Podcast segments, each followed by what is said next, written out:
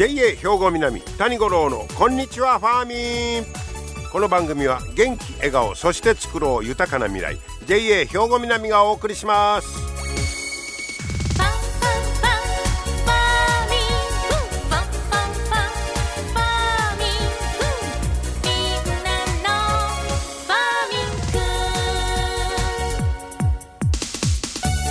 こんにちは谷五郎です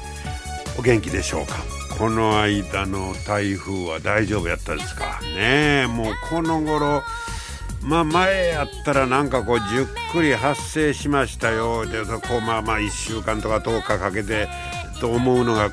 発生しました。あもうあさってぐらい危ないとかそれとものすごい強烈になったんと大型化して九州にあっても影響が東北や北海道で雨降るとかもう台風のありようも変わってきてねえそして何よりこの時期の台風いうのはやっぱり農作物に対しても気が気やないですね。えー、何も被害が小さくて何もなかったらもう何よりですけれどもね、えー、さあそんな、えー、今日からまた言うても3連休か。という日を迎えておりますが今日は72項で言いますと72項で言うと、えー、雷すなわち声を収むということでまあ夏雷がようなってたんがもうぼちぼち発生しなくなる頃ですよという時期だということです。まあ今日は秋分の日でもありますけれどもねはい、えー、季節の言うてもぼちぼち変わり目かなという気はするんですけど台風の後ちょっとね過ごしやすくなってますけどこのまま素直に行くとはちょっと思えんのですけどまあ早いこと過ごしやすい季節になってほしい。この頃秋を奪われてますからね。もう冬と夏がむっちゃ強なってしもて一番ええ春と秋がねだんだん少なくなってきてるような気がしますけれどもなんとか過ごしやすい、えー、そして穏やかなねお天気が続いてほしいですわ本当に。さて今日はねこんな記事を見つけたんですけどねあの天ぷら油泥棒が東京や新宿の繁華街で横行してるらしいですわ。何これと思ったんですが天ぷら油泥棒。言うてもこれ使い終えた配色油言うんですか？配色油。使った油、えー、の値段がむっちゃ高騰してんねんて。でこの天ぷら油まあ普通お店営業終わったら飲食店のあの店頭にもう使った油のが入った一斗缶よう置いてあったりしません店にね。あれあれ。あれを持っていかれてまうらしいんですそれだけ値段が上がってるらしいんです。はで本来もうその使った油いうのは事前に依頼したリサイクル業者に買い取ってもらうと。いうこというまああの風になってるらしいです。ところがそれを深夜に誰かがそれ出してたら持っていくという。あ確かあの美味しいこだわりの串カツ屋さんなんか言うたらもうなんか透明な透き通るような油使ってませんかいね。であんな私とこねもう一回転したら油みんな買えますね言うてそむっちゃもったいないや思ったら今度ようできててあそれをまたちゃんとリサイクルリサイクルが次の店に回してあの店によっては真っ黒系の油で揚げ揚げてる 店もあったりしますやんか。それはちゃんと値段に応じてね。あそういうだからあれは1回で処理するんと違ってその次のまたルートに回っていうのを聞いたことあるんですけどまあうまいことできてるなと思ったんですがまあそのあとあの引き取ってもうていうのはもう最後の最後のとこでしょうね。えー、その油ですら取られているということになります。でこの首都圏のリサイクル業者が嘆いてる言うていや以前は産業廃棄物として処理費用をもらってたんだそうですリリサイクル業者が。ところが今はそれが値上がってるもんでお金払って集めてるんだそうです。はあ。ほいでいろんな人が参入するようになって競争も激しくなったんだそうです。でこの値段が急に上がったのは去年の春頃からやって引き金を引いたのが輸出えその油をまた輸出しとるんですね。それも航空機のジェット燃料の原料になるんだそうです。えジェット燃料はジェット燃料であると思いますよ。でこのね航空燃料いうのは大量の二酸化炭素の発生源ということで厳しい目が向けられてきたんだそうです。温暖化の関係やろね。でところがこの使った廃油油は植物から作られて調理後の再利用ということになるんで再生可能エネルギーと位置づけられてるんだそうです。今までまだジェット燃料ええって言ったんがえその使い終わった油使うにやったら再生可能エネルギーでええで言うて評価が高いからそっちちょうだいということになってるみたいですわ。こういうのを、えー、ヨーロッパでは持続可能な航空燃料で評価が高くなってるんだそうです。はあ時代とともにそういうふうに変わっていくんですね。で輸出先は、えー、そういう持続可能な航空燃料を作る工場があるシンガポール向けが一番多いんだそうです。知らんかったわ。で例えば輸出量2018年から右肩上がりで増えてまして2021年去年は、えー、その2018年3年前と比べたら2.3倍に増えているということです。で値段も1キロ68円ぐらいやったんが、えー、今では97円かなり値上がってます。今年は1月から6月の平均159円やて。ええー、むちゃくちゃ上がってるそらあそれで天ぷら油泥棒がというここになるみたいです。へえそうですか。でまあこういうあの使った油をまあリサイクルどうするかというのが、まあ、大きな問題やしそれが逆にビジネスチャンスなんかにもなってるということのようですけどえ例えばえー、っとねオイルリサイクルいう会社があるんですがここはね全国で、えー、300の拠点でその油の回収をやってるんだそうです。でここの社長さんの話によるとスーパー1店舗で集まる廃油油、えー、は月間300から400リットルそんなの多くないんですね。えー、5600人の人が家のやつを持ってきてる。そういうやつですわ。で、ボックスの設置でを申し出るスーパーが絶えないんだそうです。私とこのスーパーを貸してください。そういうリサイクルの油を取りましょう。それなんでや言うたら、その使った油をリサイクルしよう言うてスーパーに持ってきたら結局その人を買い物してくれるって。そういうことでスーパーにそういうあのオイルのリサイクル回収の、えー、缶なんか置いてるところも増えてるんだそうです。でこの需要はこれからも増えるやろ言うて、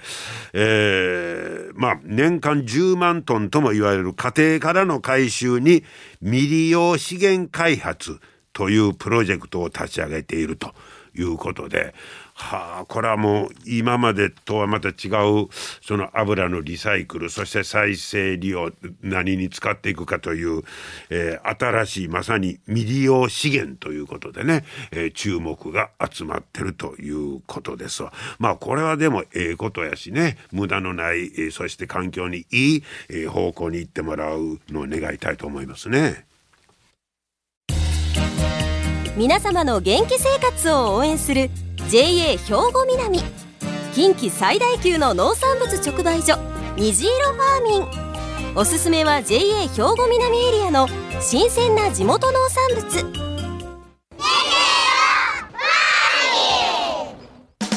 JA 兵庫南は新鮮で安全な農産物の供給。人との触れ合いを大切に地域社会への貢献。人農業自然が共生できる地域社会づくりに取り組んでいきます。皆様の元気生活を応援する JA 兵庫南。兵庫南谷五郎のこんにちはファーミン。さあ今日はですね、えー、高砂市に あります高砂営農経済センターを、えー、紹介したいと思います、えー、こちらの営農障害担当の金子亮太さんにお話を伺ってきました。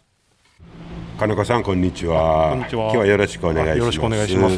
えー、ここはですね、えー、高砂の営農経済センター、高砂の商用にねあはい、あるんですけども、こちらにお邪魔しております。ここのまあ経済センターというと、まあ改めて言うたらその農作業のお手伝いいうことですけど、まあ田植えから始まって、はい、はい、刈り取りまで。具体的にはどんなお仕事になるんですか？そうですね。その水筒の部分で言いますと、はい、えー、まあ、農協で、えー、田植えとかするわけではなくて、はい、あの高砂市の農家さんの方が、はい、あの今現在4名集まってですね、あのうち再委託という形で、まあ、あの農協はまあ事務的なところで。はい。で実際作業していただくのはその採択者部会のまあ地元の農家さんはい、ちょっと4名で今この。4人で、はい、あの高砂ここ、まあ、エリアというか対象は高砂市内全域で。はい、でそこで農農作業、えー、やる方の希望を受けて、はい、4人の方に再委託で皆さんにその方に4人の方に実際に田植えや稲刈りをしてもらう。あそうですね、で、はい、そのまあ取りまとめをやっておられることですね、はい、例えばあのどこの家が苗が何個いるかとか。あ、はい、そういうことですか。あそうですね。はい。で刈り取りの時も、はい、えー、その再委託の方にやってもらうんですね。あそうですね。これは高砂独特のシステムなんですか、はい、いえあの他の、えー、地区も、うん、えー、そういったあそういう形で、はい、ありオペレーターいう形であります、うん、ははまあ、水筒に関してはそういうことですね、はい。えー、でその刈り取り終わった後なんかはどんなことが中心になるんですか、はいあそうですね。あの刈り取り終わりましたら、まあ、一部、まあ、うちの農協にお米の方を、まあ、出荷いただくんですけれども、えまあ、うち袋に詰めた、まあまあ、いわゆる検査米っていうお米はちょっとあの年々数は減ってるんですけれども、はい、まあ、もみでうちの方に持ってきていただいて、はい。で最終あのうちのカントリーのエレベーターの方に、あの配送するっていう流れでそちらは、あのそうですねあの年々まあ大きくではないですけど、はい、中間的に一旦ここへ集ま集められて、はい、でそれを最終的にはあの八幡のカントリーとかあそうです、ね、の方行って乾燥させたりとかいう流れになるんですね。でもちろん肥料や農薬なんかの取りまとめそうですね、あの肥料農薬の、まあ、予約の注文と、またあとはあの日頃、まあ、うちのセンターの方にも肥料の予約を置いてますので、そちらの販売と、はい行っております、まあ、高砂市内の農家さん対象いうことですけど、はい。えー、だいぶやっぱり農家さんも減ってきてますか？そうですね、もう一番はやはりどこの地区も多いと思うんですけど、まあ、高高齢化で、はい。はい、はい、なかなか作業ができないということで。はい。あのまあ、田んぼはあるけど実際に自分ではもう高齢化でできなくなってるそうです、ね、ところが増えてきて、はい、まあ、そういうところ今は再委託でお願いしてますけど、はい、これまたもう何もできないなったらほいわゆる放棄地になってしまう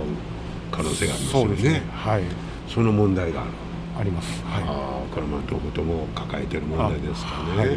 そうですか。まあ、えー、そんな中で、え金子さんはちょっと金子さんの紹介も兼ねたいんですけど、もう農協入って何年ぐらいなんですか？ですね。農協入って10年になります。あそうですか。はい、で今はこの経済センターで、はい、担当言うたら、まあ、営農障害の係で。営農障害いうのは、え組合員さんと。あそうですね。あの組合さんのところに行って、はい、まあまあ、ご意見を聞いたり、はい、あとは、えーまあ、野菜作られてる方のところで、はい、え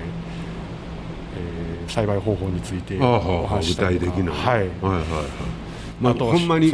現場で直接声を聞くいうことですね。そうですね。はい、はい、なんか、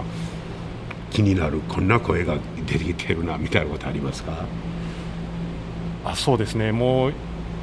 今はあのー、まあ、世間的にそうなるとは思うんですけれども、うん、ちょっとやっぱりちょっと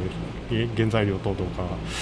問題で、まあ、肥料の値上げ、値上がりっていうのが、やっぱり一番声としてはちょっと上がってくるところでは。それは直接ですもんね。はい。ああ、それはなんとかできへんかみたいな、ねなかなか難しい。ねそうですか。はい、え、で金子さんはそのほなまあええ10年ほどですか？はい。ずっとこういう現場一筋ですか？あ、そうですね。はい。だいぶやっぱり農業も変わってきたなあいうような実感ありますか？そうですね。10年前に比べて、まあ、10年前もまあ高齢化言われてはきてたんですけれども、ここ直近になってよりあのそういった声とか、まあ、実際に高齢で作業ができないっていうこと相談も増えてきたところで、ちょっと実感としてより湧いてきてるところで、まあ、よりこう身に身にしみるというかそうです、ね、迫ってきてるなみたいな、はい、って思います。ね、はい、これ大きな問題ですけど。じゃあ個人的なことを聞いてなんですけど、はい、趣味とかはどんなことなんですか？そうですね。あんまり趣味言って聞かれるとははい。もう働くこと。そそういうことにして あのご自身は例えば野菜作ったりとかなんか農業やってるとかいうのはないんですか？あそうですね、うちはまあ日農家でちょっと、あの野菜もあのそういったこともしてなくてですね。あそうですか。はい、はい、僕もねこの辺りね、はい、あの農業の現役の時ね、はい、要はあの田植えや稲刈り手伝いに来さされて、はい、この辺の田んぼでやった思い出がありましてね、はい、そんなもだいぶ減ってきてんやろないう実感ありますね。あそうそうですね。ね、はい、これはまあ大きな問題ですけどね、はい、なんか金子さんの方から例えば組合員の方とか利用者の方に何か言いたいなメッセージ伝えたいないうようなことありますか？あそうですね、うん、のうちの高砂地区で言いますと、ええ、まあ、あの野菜を作る生産者さんもだいぶ高齢化になってきました、はいはい、まあ、ただ一方であの家庭菜園とか、まあ、そういう方の,、えあの来店もだいぶ増えてきてますので、まあ、ぜひあのファーミショップ、うん、高砂のしあの出品の方ですね、はい、またあのご検討いただけたら、うん、僕としては嬉しいかななるほど、まあ、まあ、割と個人的にやってるような方も、はい、そういうのを一つずつでもまとめて、はい、でこう出荷してもらったらという、ね、あそうですね、ちょっと家庭菜園の補助では、まあ、農薬のドリフト問題とかで、ちょっとあのいろいろ問なかなか問題はあるんですけれども、まああの出荷できる環境ある方もいらっしゃると思うので。はい、はいなんとかね、はい、高砂でもその農業廃れないようにそうですねね、はい、続けていってもらいたいですもんね。はい、はいえー、そんな、まあ、あの金子さんなんかはそういったあの組合員とか農家の方の生の声聞けますから、あはい、またいろんなところにそれを反映させてもらって、はいね、頑張っていただきたいと思います。はい、はい、じゃあこれからもいろいろ頑張ってくださいね。ありがとうございます。はい、どうも今日はお忙しいとこ、ありがとうございました。ありがとうございました。はい、えー、今日は高砂営農経済センター紹介ということで、えー、金子亮太さんにお話を伺いました。まあ、金子亮太さんの紹介も兼ねてという感じだったんですけどね、営農障害という、えー、ですからまあ本当にあの農業をやってる現場で、えー、生の声を聞いて、いろいろそういう意見交換とか、えー、困りごとのね、意見を吸い上げようということで。まあほんま農家の方もいろいろまあ農家の方に限りませんがいろいろ 値上げなんかはね大変ですわね。そしてまあ高齢化ということもあってたりそれでまあこう再委託とかいうような形が取られたりもしてるんですけれどもね、えー、またそんなお困りごととかね、えー、相談があったらと、えー、高砂営の経済センターの方もねご利用いただければと思います。今日は高砂営農経済センターご紹介いたしました。皆様の元気生活を応援する JA 兵庫南。近畿最大級の農産物直売所虹色ファーミン。おすすめは JA 兵庫南エリアの新鮮な地元農産物。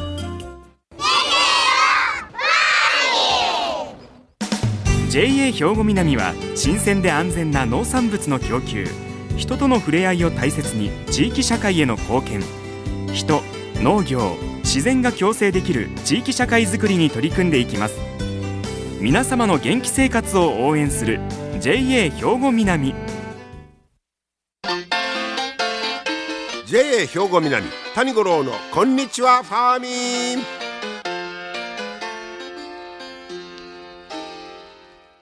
さあ続いてはファーミンアグリメッセージです。今日は JA 兵庫南清掃年部の上田良介さんに季節の花について教えてもらいます。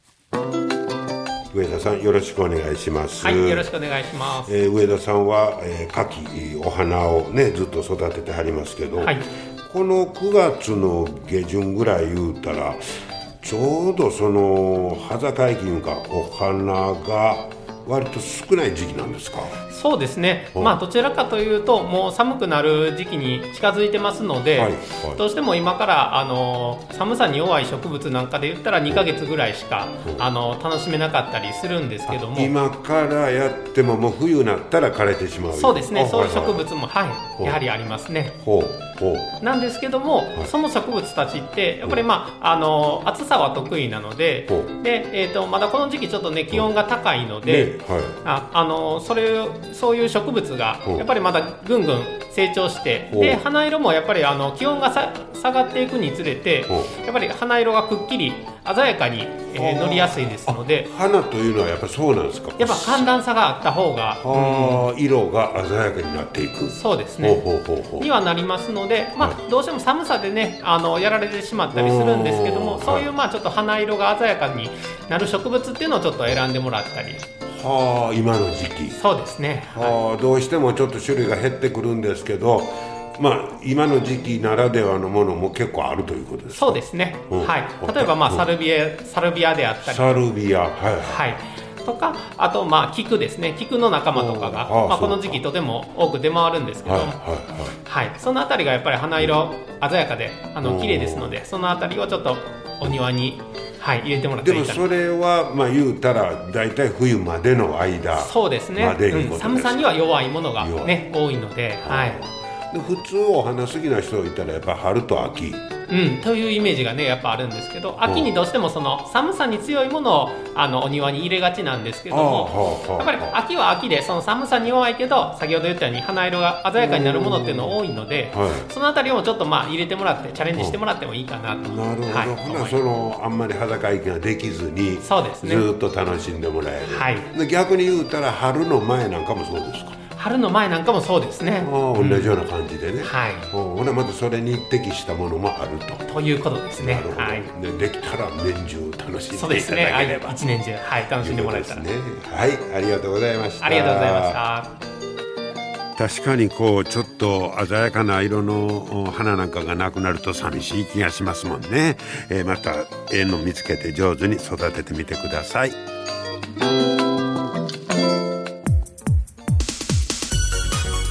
はい今日も最後までお付き合いいただきましてありがとうございました。